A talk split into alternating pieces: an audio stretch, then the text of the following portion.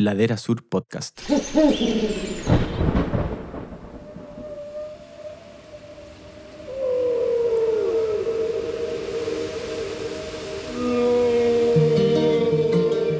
Un giro hacia la naturaleza, la ciencia, el activismo y la vida al aire libre.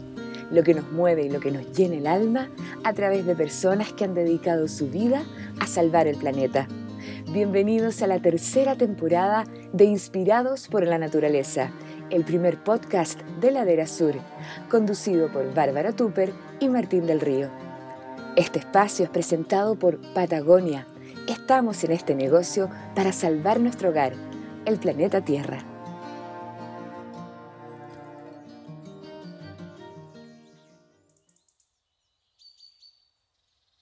Y damos el vamos a un nuevo capítulo de Inspirados por la Naturaleza. Hoy día con una tremenda invitada y como siempre, junto a Martín del Río, director de la Sur, que está por ahí. ¿Cómo estás, Martín? Muy bien, Bárbara. Qué bueno. Todo bien. Felices porque el tema de hoy es un tema que a los dos nos apasiona y por supuesto a nuestra invitada también. Es el tema que más le apasiona. Vamos a hablar con ella entonces, es mujer, ya les anuncio, ella es bióloga, nacida y criada en el Cajón del Maipo, eh, directora del Refugio Animal Cascada. Estamos hablando de Kendra Ibelich Astorga. Kendra, muy bienvenida al Inspirados. Hola Martín, hola Bárbara, muchas gracias por la invitación. Muchas gracias a ti por estar hoy día con nosotros. Kendra, la primera pregunta que es de cajón. Eh, ¿Qué te transmiten los animales y cuál fue el primer encuentro especial que tuviste con alguno de ellos? Uh, esa es una pregunta compleja porque realmente yo me crié con los animales desde muy chiquitita.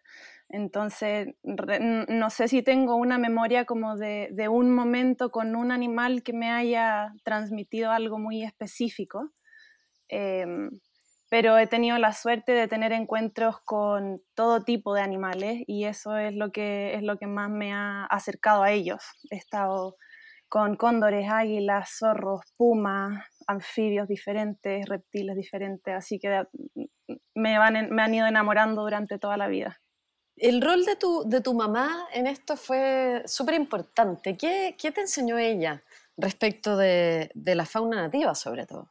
La verdad es que mi trabajo es bastante heredado. Eh, mi madre fue la fundadora del Refugio Animal Cascada en el 2003, en conjunto con mi hermana May Chabacín, que es la veterinaria, y con mi prima Fran Astorga. Ellas armaron el refugio y, y yo lo agarré de mucho más grande. Yo tenía 10 años cuando el refugio empezó en mi casa.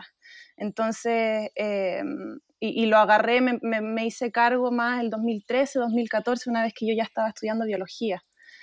Pero mi mamá me permitió convivir con los animales como uno más. Eh, la manera en que nosotros y que ella personalmente hacía rehabilitación realmente era como artesanal, era, era en la casa y era bastante instintiva. Era, mi mamá no, no estudiaba, no, no, se leía los papers, eso no era parte de, de cómo ella hacía las cosas, nunca fue. Entonces ella empezamos todos a rehabilitar de a poco como de una forma muy, muy instintiva, muy natural. Entonces, eh, no sé, pues el 2004 llegó el Willow, que es el primer puma que recibimos, y Willow eh, llegó de un mes de edad y mi mamá se convirtió en la madre de Willow.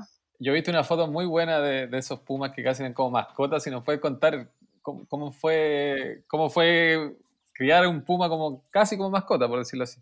Sí, bueno, la, la, palabra, a partir sí, la palabra mascota a mí personalmente no me gusta porque eh, sugiere que eres el, el, dueño o amo de, de otro ser. Eh, me gusta más pensar en nosotros como cuidadores eh, responsables de estos animales. Em, pero claro, nosotros, yo tuve la oportunidad de crecer con un puma en la casa em, y, y un puma demanda muchísimo y no es fácil. Pero claro, él se crió con nosotros, era como un hermano, eh, pero un puma requiere mucho juego, requiere mucha energía, eh, entonces era todos los días, todos los días desde que él llegó era ir a caminar al cerro, a veces dos veces al día porque la energía que tenía era demasiada. Eh, se crió con los perros, se crió con nosotros y, claramente un puma siempre es un animal salvaje, eso nunca se puede quitar de, la, de, la, ecuación, entonces hubo un momento en que no era sustentable tenerlo eh, tan, tan suelto y tan dentro de la casa y se tuvo que crear un recinto para, para él y para mantenerlo en un cautiverio un poco más reducido. Igual hoy día me imagino eh, que tú tienes igual relación con, con, ese puma o con los otros pumas, independiente de que estén en un recinto particular para ellos y todo. ¿Cómo es esa relación hoy día? Igual tú entras a su recinto, igual puedes jugar o te da miedo, te reconocen al tiro. Em, o sea, bueno, nosotros tenemos dos pumas. Willow, que, que es el que les comentaba, y él eh, fue un poco triste en el momento en que nosotros lo decidimos eh, dejar de soltar, el Willow realmente se enojó con nosotros, con todos nosotros, y hubo muchos años que, que, no nos pescó mucho, ingresábamos a su recinto y era como que nos echaba o no nos miraba.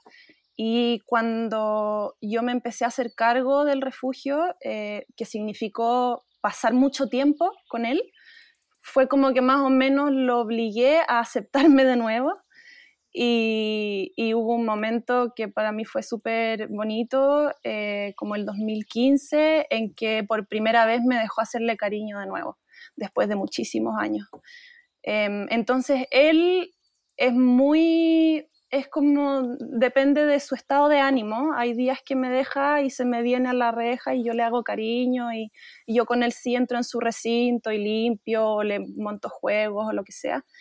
Em, pero depende de, si es que tiene ganas o no tiene ganas. O sea, él, es su decisión. y el Maki, él es un puma que llegó el 2013. Fue con él que, con quien yo realmente me, me encanté con el refugio y desde su llegada es que yo me, puse a trabajar así con compromiso. Em, y a él lo encontramos de cachorro. Eh, lo encontramos acá en Cascada de las Ánimas. De hecho, tenía tres meses de edad, algo así. Mm, y, no pudimos liberarlo, el SAC no nos permitió tampoco. Bueno, la liberación de un puma que llega cachorro es muy compleja. Em, entonces me dediqué yo a criarlo, pero él ya era un poco más salvaje, él ya había vivido con su madre en libertad, ya había tenido eh, una, una, experiencia de puma en libertad, entonces él nunca se entregó como Willow se entregó, él siempre fue mucho más salvaje. Entonces con él tenemos una relación que, es muy interesante, es de mucho juego, em, pero él no me deja hacerle cariño. A veces entre la reja como que logro tocarlo, pero, pero mm, él con él sí que sí ronda lo peligroso. Así que hay, con él hay que ser más cuidadosa. Oye, Kendra, y para empezar a entender cómo funciona el refugio, eh, bueno, ¿cómo llegan los animales al refugio? ¿Cómo llegó, por ejemplo, Willow? ¿Cómo, cómo ¿Cómo comienza esa ayuda desde parte del refugio a estos animales? Claro, bueno, quizá remontando un poco como la historia del refugio, nosotros partimos eh, porque el SAG solicitó nuestra ayuda, eh, principalmente para la recepción de loros nativos, Tricahue, Choroy y Cachaña. Eh, y de hecho partimos como un centro de reproducción, porque así es lo, eso es lo que el SAG nos, nos pidió. Sin embargo, no tuvimos hemos tenido dos reproducciones a lo largo de, nuestra historia, eh, pero porque nuestra energía nunca se, dirigió a la reproducción, sino que inmediatamente el SAC nos empezó a traer animales de todas partes de Chile. En esos momentos habían muy pocos centros de rehabilitación.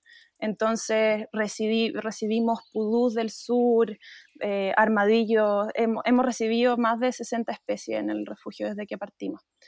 Em, y todos los animales provienen del SAG, el SAG los trae ya sea eh, por decomiso o por encuentros, rescates, etcétera, o por personas naturales como cualquiera de ustedes se puede encontrar un animal que tiene algún problema y lo traen directamente al refugio. Nosotros el, el 2014 cambiamos de ser centro de reproducción y el refugio hoy día se compone de un centro de exhibición y un centro de rehabilitación. Entonces, nuestro principal objetivo es que recibimos a los animales que requieren ayuda eh, con, el, con el fin de rehabilitarlos y ojalá poder liberarlos, pero aquellos animales que no pueden ser liberados, pero que sí cuentan con condiciones como para vivir en un buen cautiverio, a esos animales los mantenemos en un buen cautiverio. Y, con, el fin de poder idealmente hacer educación ambiental y estudios científicos. Además de los casos, Kendra, que nos comentabas de, tus pumitas, eh, me imagino que hay muchos otros que han sido para ti eh, especiales, ¿no? ¿Recuerdas algún par de casos eh, especiales que hayas tenido con, con, la fauna nativa que ha llegado al refugio, que les tengas más cariño o situaciones simplemente que salieron un poco de lo normal? Bueno, en general es diferente la relación que uno tiene con un animal que, se queda en cautiverio a un animal que se rehabilita para liberar. Eh, porque un animal que se queda en cautiverio, lo ideal es que desarrolle un apego con el humano, con los cuidadores, por, su bienestar animal, ¿no? La idea es que un animal que se va a quedar encerrado siempre, que se sienta cómodo con los humanos, porque si no, todos los días va a ser una complicación, ¿cierto?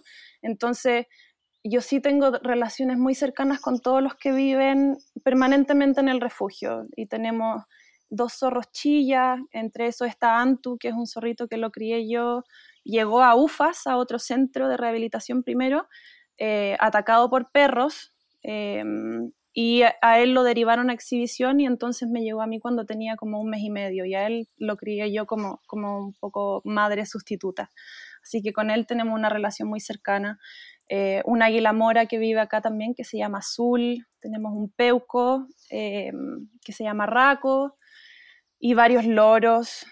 Em, pero bueno, en realidad de las historias más bonitas son, son los animales que llegan, que pareciera que no tienen muy buen destino y finalmente después de mucho trabajo lográis liberarlos. Esas son como las que realmente uno dice, ok, la pega la estoy haciendo, por lo menos de algo sirve. Y ahí, pucha, es difícil elegir alguna historia en particular porque llevamos harto años haciéndolo, pero las que me gustan mucho a mí son animales eh, que los rehabilitamos en, casa, eh, o sea, acá en el refugio, y hacemos una liberación pasiva, lo que significa que eventualmente les abrimos las puertas a esos animales y ellos deciden cuándo irse, cuando ellos están listos, se van. Y así hemos liberado águilas y lechuzas, bueno, rapaces, muchas, eh, zorros, quique. Em, y esas son, ese tipo de liberación realmente es como la que, la que mejor funciona porque es cuando el animal se siente listo, se va. Y es la gracia que tenemos de estar acá en un santuario de la naturaleza, que, que esos animales eh, de buenas y primeras al menos están protegidos. Por lo menos para partir sus primeros pasos en libertad están en una zona que es protegida.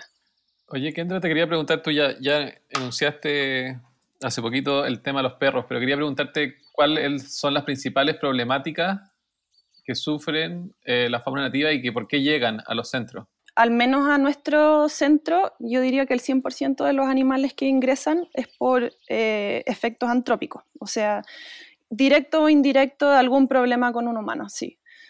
Em, de los mayores problemas que siempre resaltan son perros y gatos. Yo personalmente ya, ya tengo como eh, un, casi un problema con los perros y gatos porque me llegan tantos animales que vienen dañados por esto, por, perros y gatos, que termino como, hoy, sabéis que ya no, no, quiero más perros y gatos alrededor mío, pero para nada. Pero, mm, eh, y, la mayoría son perros y gatos que tienen dueño, entonces eh, es algo que nosotros podemos ejercer un control sobre eso y generar un cambio. Pero bueno, perros y gatos es un gran porcentaje, atropellos es un gran porcentaje, los atropellos son de los más complejos porque, porque en general son impactos tan fuertes que es muy difícil eh, salvarlos. Em, cacería ilegal, muchos animales con postones, muchos, muchos animales. Em, y bueno, tráfico también, los loros, todos los loros que nosotros tenemos eh, vienen por tenencias ilegales, o sea, personas que tienen a los loros como mascotas. Eh, muchos de ellos deciden entregarlo eh, y otros son decomisados por el SAGO por Videma. Esas son como las principales razones por las que ingresan. Ahora muchas veces ingresan animales y no sabemos muy bien qué les pasó. O sea, simplemente llegan y nos traen un animal y es como que averigua a ver si es que entendemos qué pasó, pero, pero en general esas son las principales causas que podemos encontrar.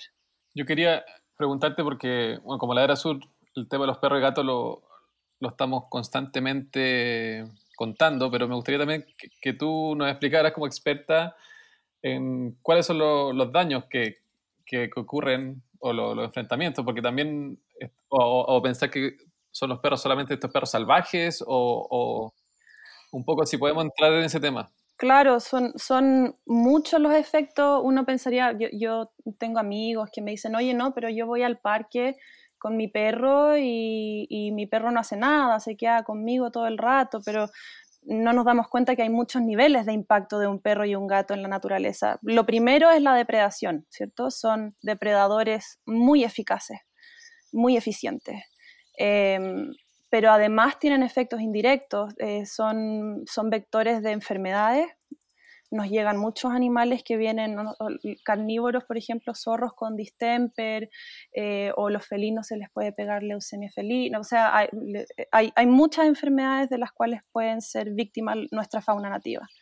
Y además es el desplazamiento de nicho, o sea, estos son animales que una vez que ingresan a un área natural están utilizando un territorio que no debería ser de ellos, sino que debería ser de la fauna nativa.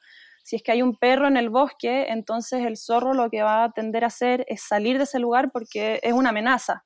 Entonces va a dejar de utilizar ese espacio y se genera una competencia. Entonces los efectos de, los perros y los gatos son a nivel de individuo eh, en cuanto a daño como por depredación o enfermedades, tanto como a nivel ecológico de, nicho, eh, que muchas veces nadie, nadie lo, considera mucho. Entonces yo a, mis amigos en general les digo, ¿sabéis que no, vayan con los perros a los parques?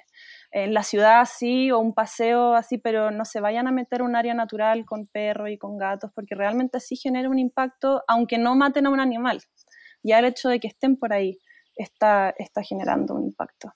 Kendra, lo otro también que, a mí me, interesa saber, eh, y para las personas que nos escuchan también, ¿no? Es qué se hace o qué es lo idóneo hacer.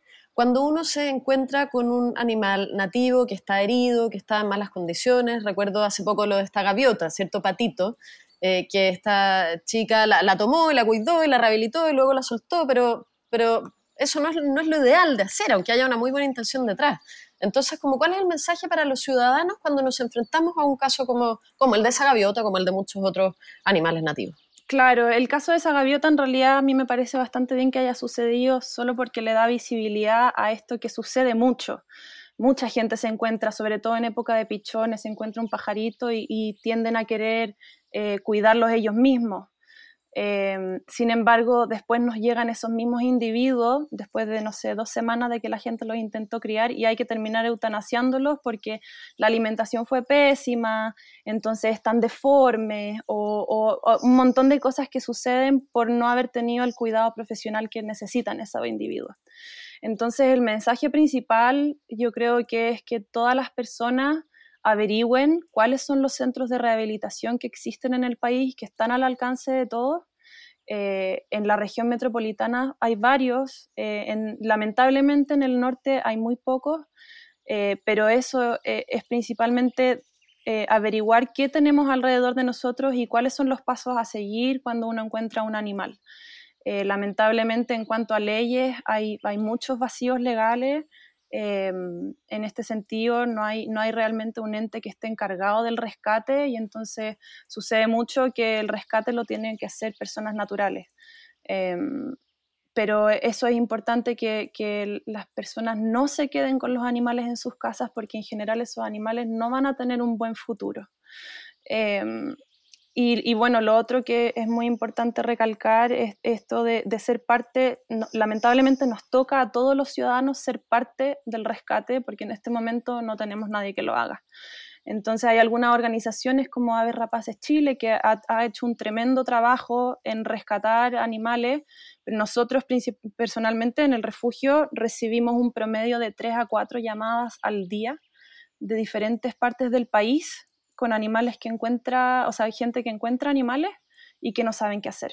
Entonces nosotros estamos haciendo un trabajo de secretario realmente en guiar a, estas personas en qué pueden hacer y, muchas veces se enojan incluso con nosotros eh, porque piensan que somos como algún ente estatal que nos pagan o algo, pero realmente eh, eh, estamos en un punto en que todos los ciudadanos tenemos que colaborar de alguna forma para poder ayudar a los animales. Así que ese sería lo principal, que, cada persona averigüe cuáles son los centros que tienen a su alrededor, eh, intenten colaborar también con esos centros. En general, todos necesitamos ayuda, insumos, eh, visibilidad, etcétera. Así que eso eh, considero que es bien importante. Kendra, he visto también que, que, que el centro de ustedes tiene una colaboración con el Zoológico Metropolitano.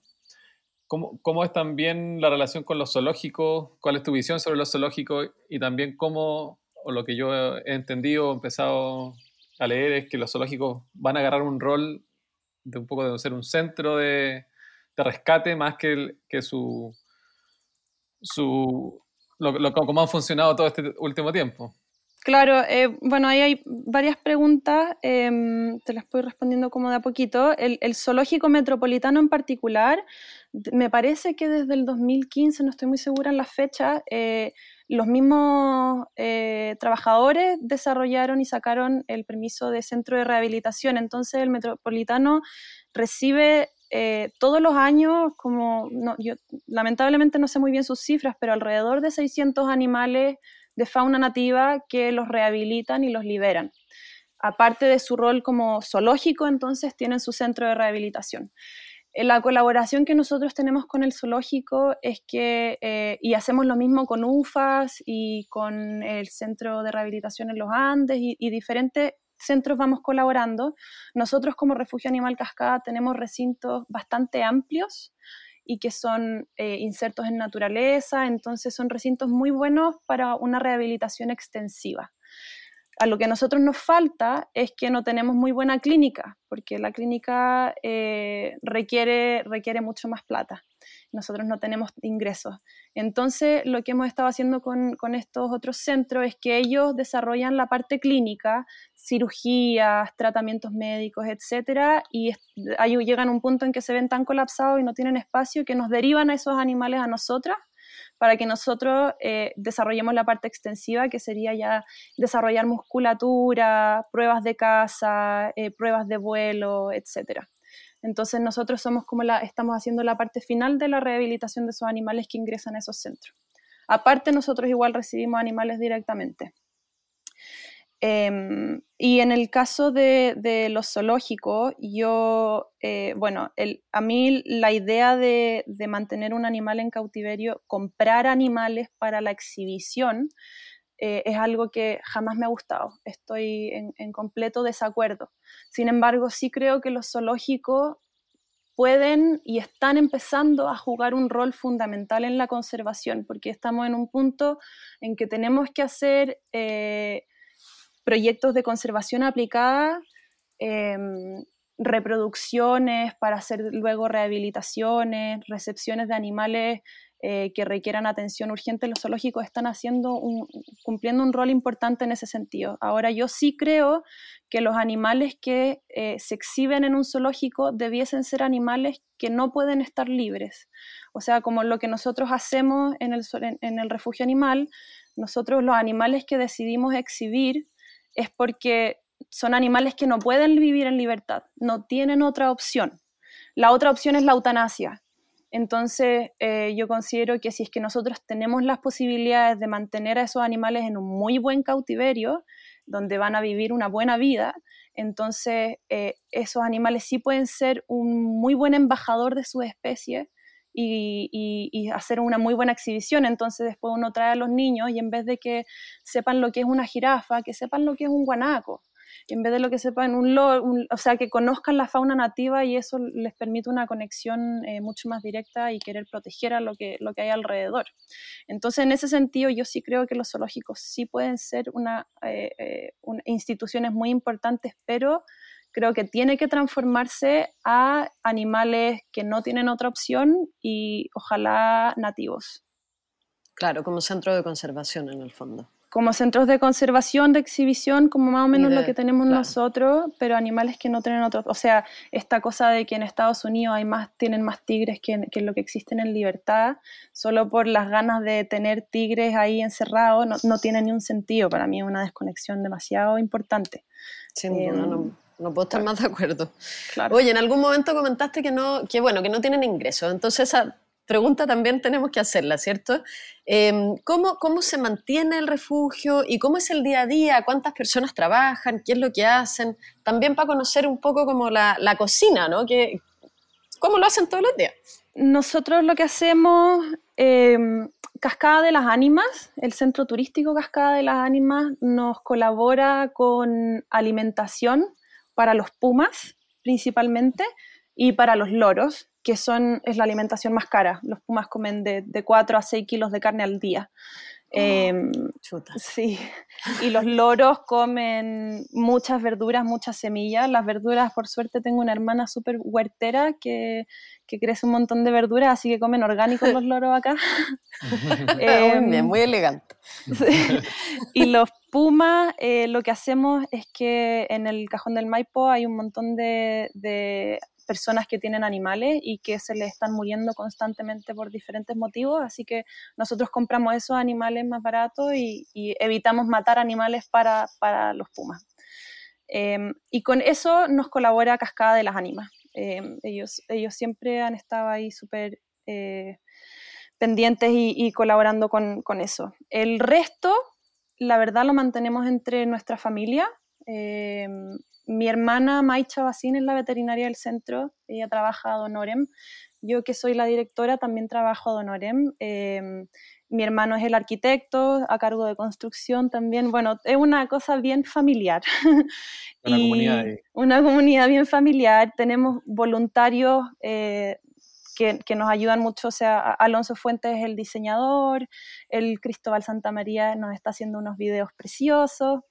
Em, y así tenemos colaboraciones de, de amigos que van eh, ayudando un montón, pero nos mantenemos principalmente porque nosotros trabajamos gratis y metemos nuestros ingresos al refugio. Nosotros, o sea, todo lo que, los insumos médicos, reparaciones de instalaciones, todo lo hacemos nosotros mismos poniendo nuestros ingresos. Y lo que sí tenemos un sistema de apadrinamiento donde cada persona se puede convertir en el padrino o madrina de alguno de los animales que viven en el refugio y donan un monto mensual y, a, cambio nosotros les mandamos newsletters, videos, fotos, cosas lindas de los animales y eso ha sido súper, súper útil para nosotros, es un, es un, pequeño ingreso pero que siempre sirve. Así que bueno, el, el 2019 también decidimos crear una fundación que se llama Fundación Acción Fauna, eh, la fundamos con el fin de darle personalidad jurídica al refugio y poder eh, postular a fondos eh, y hacer trabajos también de, conservación a lo largo de Chile, no solamente para el refugio animal. Una fundación que estamos empezando, pero estamos con mucha motivación. La Juliana Furchi y el René Araneda son, nuestros parte, son parte del directorio. Así que tenemos... Pasaron, los dos pasaron, tienen un capítulo inspirado, así que sí, lo, lo, pueden buscar. Perfecto. Sí, pues así que tenemos ahí súper eh, buenos inputs para que esta fundación salga adelante y ojalá poder encontrar recursos para poder seguir haciendo nuestro trabajo. Buenísimo. Kendra, bueno, aprovechar también contar, eh, en enero de este año, el verano, el, el Cajón del Maipo sufrió un, un aluvión y el, el centro se, se, vio afectado. O sea, me acuerdo también la era sur, tratamos ahí de ayudar en la búsqueda de los Pumas. ¿Cómo, ¿Qué pasó? ¿Cómo fue toda esa escena que, bueno, ahora podemos contar felizmente que ya está todo en orden, pero ¿cómo fue ese, esa catástrofe? Uf, eh, fue, fue realmente la peor pesadilla. O sea, real, yo había tenido esta pesadilla varias veces eh, con mi familia, mis hermanos, todos lo habíamos pensado. ¿Qué hacemos si es que algún día se nos escapan los pumas? Pero era como, no, ¿cómo se nos van a escapar los pumas? Es imposible, los, recintos son bacanes. Así que bueno, partió este día de lluvia temporal que yo no había visto un temporal de, este, de esta magnitud en mi vida en el cajón del Maipo. Y al principio del día estábamos todos así como, ¡uh! Felices, agüita, el cajón lo necesita, así como eh, contentos. Y de repente las montañas se empezaron a caer, a desarmar, y, la clínica, nosotros, el refugio, eh, el refugio, el centro de rehabilitación está en el valle, dentro del santuario, pero el recinto de los Pumas está en una quebrada hacia la cascada de las ánimas. Entonces están en ladera esos recintos. Pero en la clínica nosotros del centro de rehabilitación se me empezó a inundar, si era, era una locura la cantidad de agua. Y de, pronto nos llaman de que en el pueblo se estaba todo inundando y, y aluviones y barro y que necesitaban ayuda. Entonces yo antes de cualquier cosa me fui a ver a los Pumas inmediatamente. Yo los había estado viendo durante todo el día. Em, media hora antes de que haya ido de nuevo, había estado recién ahí. Y voy y de repente ya estaba oscureciendo, entonces, em, y, veo los recintos y estaban completamente destruidos. O sea, la, parte de atrás de, que va hacia la ladera de ambos recintos en el suelo.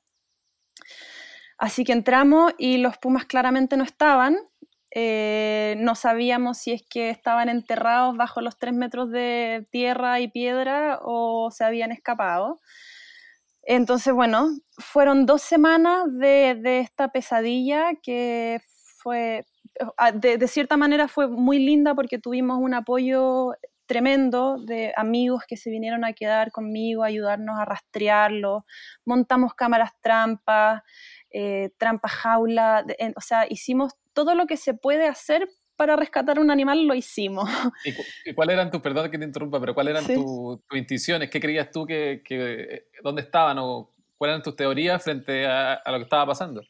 Yo, yo tenía, o sea, jamás me pensé que estaban enterrados. Los pumas, aunque estén en cautiverio y hayan vivido toda la vida en cautiverio, son unos animales que no nos damos, no tenemos ni idea lo ágiles que son. O sea, entonces no, no, me esperé nunca que estuvieran enterrados.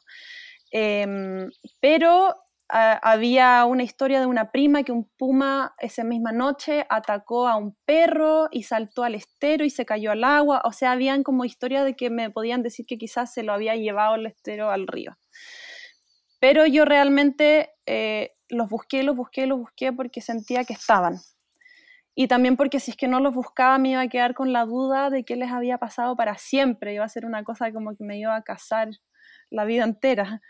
Entonces yo sí sentía que ellos estaban y por eso buscamos y buscamos. Em, al cuarto día encontramos al Willow.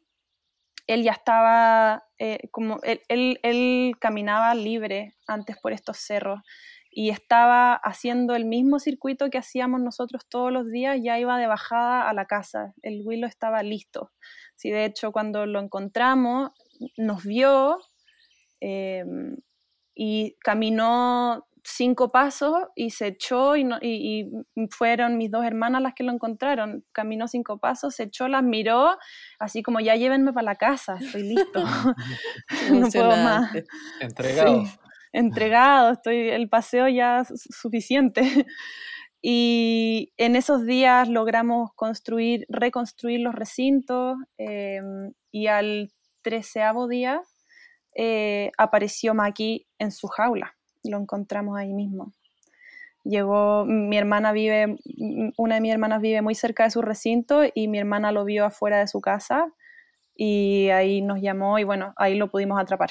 ¿Y que como, que volvió? Volvió. el, maqui, el maqui volvió, sí. Volvió a su casa. Sí. Qué hermoso. Sí, bueno, finalmente la pesadilla se convirtió en una bonita historia. Sin duda que sí. Eh, bueno, has trabajado con, convivido con, con, muchas especies distintas y yo sé que obviamente son todas distintas y todas tienen su personalidad, pero si pudieras sacar en algo como de, lo más profundo que has aprendido de los animales, observándolos, conviviendo con ellos. Uf, esa es una pregunta compleja. Em, en realidad yo convivo, me gusta mucho trabajar con animales porque no esperan mucho de uno, eh, simplemente son no, se pretende nada em, y, bueno, uno va generando conexiones con, te das cuenta que no es una especie no es los, los, animales, cada uno es un ser con sus gustos, con sus intenciones. Em, hay unos que son más agresivos, otros juguetones, otros coquetos y em, creo que a, mí personalmente me dan la tranquilidad de vivir. Si, si es que estoy sin, sin animales, me pongo súper inquieta y como me siento inútil. Eh, siento que encontré aquí un nicho donde, donde mi trabajo y mi tiempo valen, valen algo. Así que difícil decirte qué me producen los animales, pero de, todas maneras una calma eh, y, un enamoramiento por la vida. Kendra, eh, también, hablábamos fuera, fuera, de la grabación que, que has estado también en terreno largo, largos meses. Eh, cuéntanos también, ¿has estado en otro tipo de proyectos, proyectos audiovisuales? ¿Qué, te toca hacer ahí? ¿Cómo ha sido esa experiencia? Sí, bueno, como, como este trabajo en el refugio no genera ningún ingreso, yo tengo que solventar mi vida y el refugio. Así que eh, desde hace unos años empecé a trabajar junto a René Araneda en producciones de documentales eh, de naturaleza. Así que eh, partí ayudando em, con, el área logística, producción, o sea, sacar los permisos, em, organizar toda la logística de, de, los equipos en terreno, etc. He hecho también asesoramientos científicos para algunos documentales como qué especies van a grabar, dónde las van a grabar, en qué fecha, qué tipo de comportamiento pueden esperar, etc. Y ahora, último, estuve, estuvimos en terreno para tres producciones diferentes en Patagonia, eh, donde mi trabajo eh, es súper moldeable y flexible dependiendo de lo que se vaya necesitando, pero he estado ahí eh, como rastreadora junto con el Nicolago, en producción, arreglando cosas, de directora en alguna de, de las filmaciones. Así que ha sido súper entretenido, em, desafiante, porque es algo que, yo no había hecho antes, pero me ha permitido estar en terreno, en naturaleza y, es súper aplicado. O sea, por ejemplo, ahora estuvimos un mes y medio trabajando en estas filmaciones con enfoque eh, en Puma y, me permite estar ahí todo el día con los Pumas. Y, y por lo tanto es genial porque aprendo mucho de ellos, cosas que después puedo volver acá al refugio y aplicarlas o, tener eh, una perspectiva diferente de lo que, o sea, este, el, el Will o el Maki actúan de esa forma, lo actúan porque es aprendido, eh, es un instinto, o sea, hacer comparaciones que después son súper útiles. Y no solo con los pumas, sino que con, con la, la, naturaleza en general, ¿no? Entonces yo intento observar lo máximo posible a todos los animales que, que, están en vía silvestre, ver lo que necesitan, ver lo que hacen, cómo se mueven, cómo se comportan, para después yo poder replicar eso en las condiciones que tenemos en el refugio. Ver cómo caza un chuncho, ok, entonces el recinto de los chunchos tiene que ser de esta forma, tengo que darles alimentación a esta hora, etc. Entonces son cosas que ha, ha sido un trabajo súper bien complementado para, para el refugio realmente. Desde todo tu, conocimiento y tu expertise, eh, sería fantástico, Kendra, tener tu, evaluación sobre, sobre dos puntos. Uno de ellos es ¿Cómo, ¿Cómo, sientes tú en qué situación general se encuentra la fauna nativa en Chile en relación a la legislación, a las políticas públicas, etcétera? Realmente la fauna chilena está dejada de lado al 100% eh, en cuanto a legislación. Eh, en Chile no existe un ente que legalmente tenga que hacerse cargo ni del rescate, ni de la rehabilitación, ni de la liberación de un animal. Eh, el SAG, el Servicio Agrícola y Ganadero, lo ha hecho em, durante, desde, por muchísimos años, pero legalmente no, no, le corresponde hacerlo. Y eso genera que no haya muchos recursos eh, que no se le dé prioridad porque es algo, es un servicio agrícola y ganadero, eh, está súper enfocado en producción, ¿cierto? El control biológico, producción, etcétera, pero la fauna nativa queda completamente dejada de lado. Em, entonces, en legislación, claro, tenemos la ley de caza, hay leyes que sí protegen a los animales, sin embargo, es muy difícil ejercerla, fiscalizarla Em, y cuidar realmente la fauna nativa. O sea, todos los centros que existen en Chile de rehabilitación, a excepción del metropolitano, son todos privados, todos. Em, y el problema es que no hay ningún apoyo desde parte del Estado como para que esto siga pasando tampoco. O sea, nosotros, por ejemplo, como fundación, eh, somos privados y estamos contentos de ser privados y, y, y trabajar por la rehabilitación de fauna nativa, pero en Chile no existe ningún tipo de ley de donación ambiental. Entonces, si es que ustedes nos vienen a donar, nosotros tenemos que pagar un impuesto por esa donación, lo cual es completamente contraproducente porque le estamos haciendo la pega al Estado, que se supone que son los encargados de la fauna nativa. O sea, la fauna nativa a quién le pertenece? Le pertenece al Estado de Chile. Por leyes, supuestamente sí, ¿cierto? Y entonces si le pertenece, el Estado debería hacerse cargo. No lo hace. Ok, si no lo hace, lo hace un privado. Entonces nosotros como privados deberíamos tener algún tipo de ayuda del Estado como para poder hacer, seguir haciendo nuestro trabajo. Sin embargo, no tenemos ningún tipo de ayuda. El SAG no entrega ningún dinero. Em, y no culpo al SAGA, esto es una cosa que viene de, legislación eh, como de base. Eh, y tampoco tenemos ninguna, ninguna opción a, a, recibir donaciones. Entonces tenemos que recibir, intentar recibir donaciones o por educación, o por ciencia, o social, porque ambiental no existe. O sea, no hay nada, nada en leyes que proteja realmente a la fauna nativa y que dé como soluciones para esta protección. Así que yo, o sea, considero que los centros de rehabilitación somos como realmente la primera línea en esta, en esta lucha por, la, por salvar la fauna nativa, sin embargo no tenemos mucho apoyo.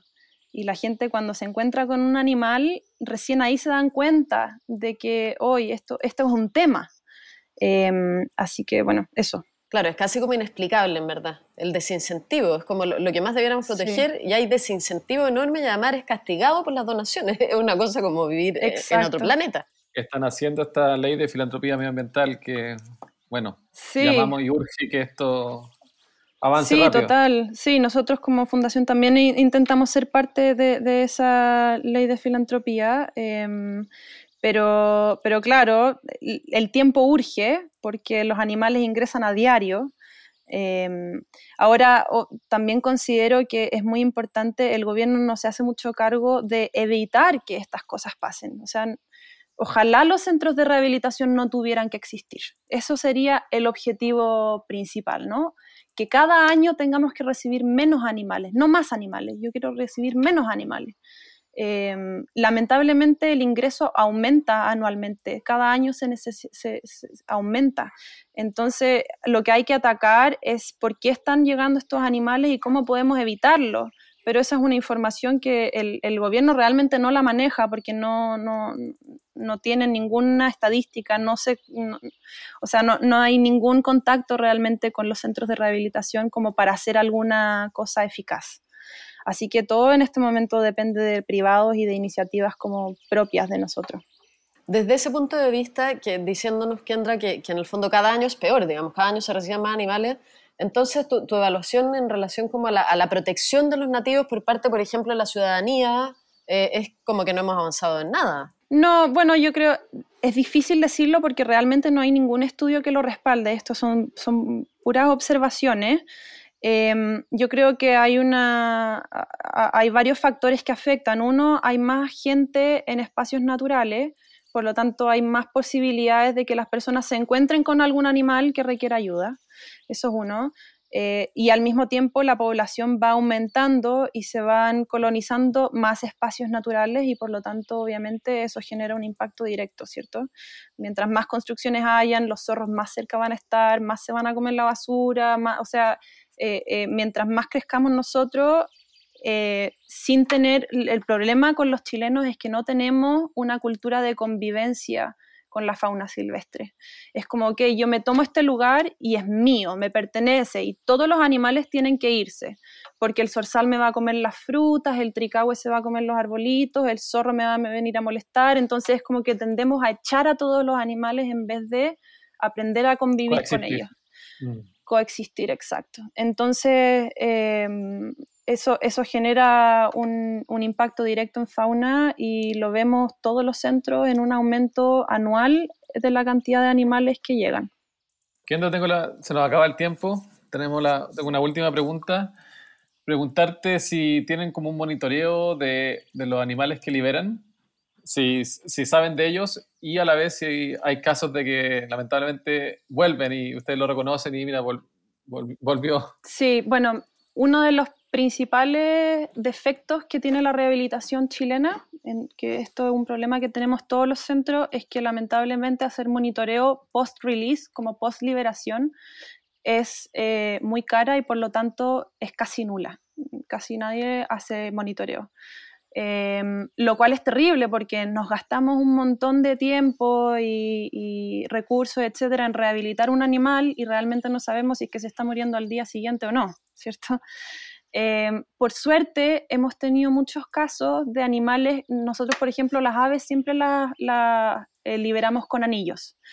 Hemos tenido muchos casos de ver a las aves después de cierto tiempo em, con los anillos y entonces ahí decimos, ok, esta ave sirvió, o sea, fue liberada y bien.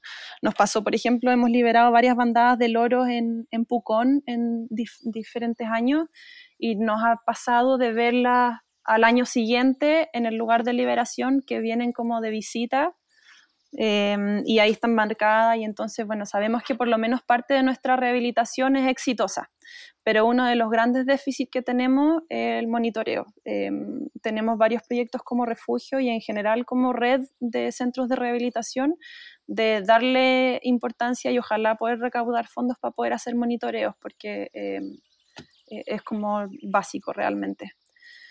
Eh, y historias de animales que hayan vuelto, sí, pasa. Sobre todo porque nosotros hacemos liberaciones, no siempre, pero cuando podemos hacemos liberaciones pasivas. Entonces los animales eh, saben dónde volver, ¿cierto? No es como que yo agarro un animal de aquí, me lo llevo a otra región y pam, lo libero, nunca más me entero. Sino que aquí tenemos animales que tienen, saben que en este lugar reciben comida. Em, entonces nos ha pasado, pero afortunadamente poco. Em, nos ha pasado, por ejemplo, con zorro. Los zorros son demasiado inteligentes, saben que si es que hay comida por aquí, entonces van a volver.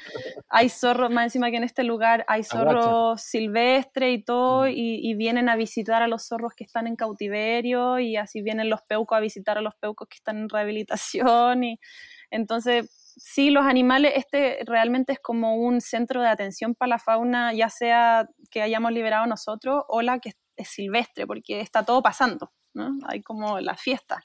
Así que nos llegan animales todo el rato silvestre incluso a, ver qué está pasando. Sí. Pero qué bonito eso en todo caso. Sí, sí, muy bonito. Llegamos al final de esta conversación. Tantas gracias, Kendra, por, por esta conversa, por supuesto, pero también por, por tu trabajo de verdad, yo me, emocioné mucho, me alegra tanto que haya personas como ustedes que están ahí poniéndole el hombro, además con tantos desincentivos, con tanta dificultad, así que nada, pues además aprovechemos, Martín, ¿cierto? Como hacer un llamado a las personas que, que nos escuchan inspirados por la naturaleza, a ponerse ahí, a ser padrinos y madrinas, ¿cierto? A, donar. Así es, Kendra, si nos puedes decir un datito final, la gente que quiera ayudar, ¿cómo lo tiene que hacer? Em, nos pueden escribir directamente al refugio, ya sea al mail, que es contact arroba refugioanimalcascada.org o por Instagram, por redes sociales, em, y nosotros les damos las indicaciones para transformarse en madrinas, padrinos. Eh, para nosotros es un gran, gran, gran aporte. Em, y también un llamado a, involucrarnos un poco en el cuidado de la fauna nativa y darnos cuenta de que nuestras acciones eh, tienen un impacto. O sea, manejar un poco más despacio, si es que ven a alguien que está como cazando, hacer denuncias, etc. Nosotros podemos eh, disminuir el impacto que tenemos y haciendo cosas que, que no requieren tanto. Kendra Ibelich Astorga, muchísimas gracias por haber conversado con nosotros aquí en el Inspirados por la Naturaleza. Muchísimas gracias a ustedes por la oportunidad y gracias también por el trabajo que hacen. Gracias, Kendra. Mucha suerte y seguimos en contacto. Genial. Eso, seguimos. Estamos hablando. Un abrazo. Bueno, y para todos nuestros seguidores, auditores, eh, un gran abrazo también. Gracias por eh, acompañarnos en Inspirados por la Naturaleza. Los vamos a dejar con una frase, como en todos los capítulos, ¿cierto? Inspiradora, que nos invita a la reflexión. Es una frase del fundador de Patagonia, de Yvonne Chenard, que dice así. El problema más grande del planeta es el desarrollo. Estamos basados en un modelo capitalista que implica crecer, crecer y crecer. Y el Papa insiste en que tengamos más hijos. Eso no va. Con esta frase nos despedimos. Que estén muy bien. Gracias.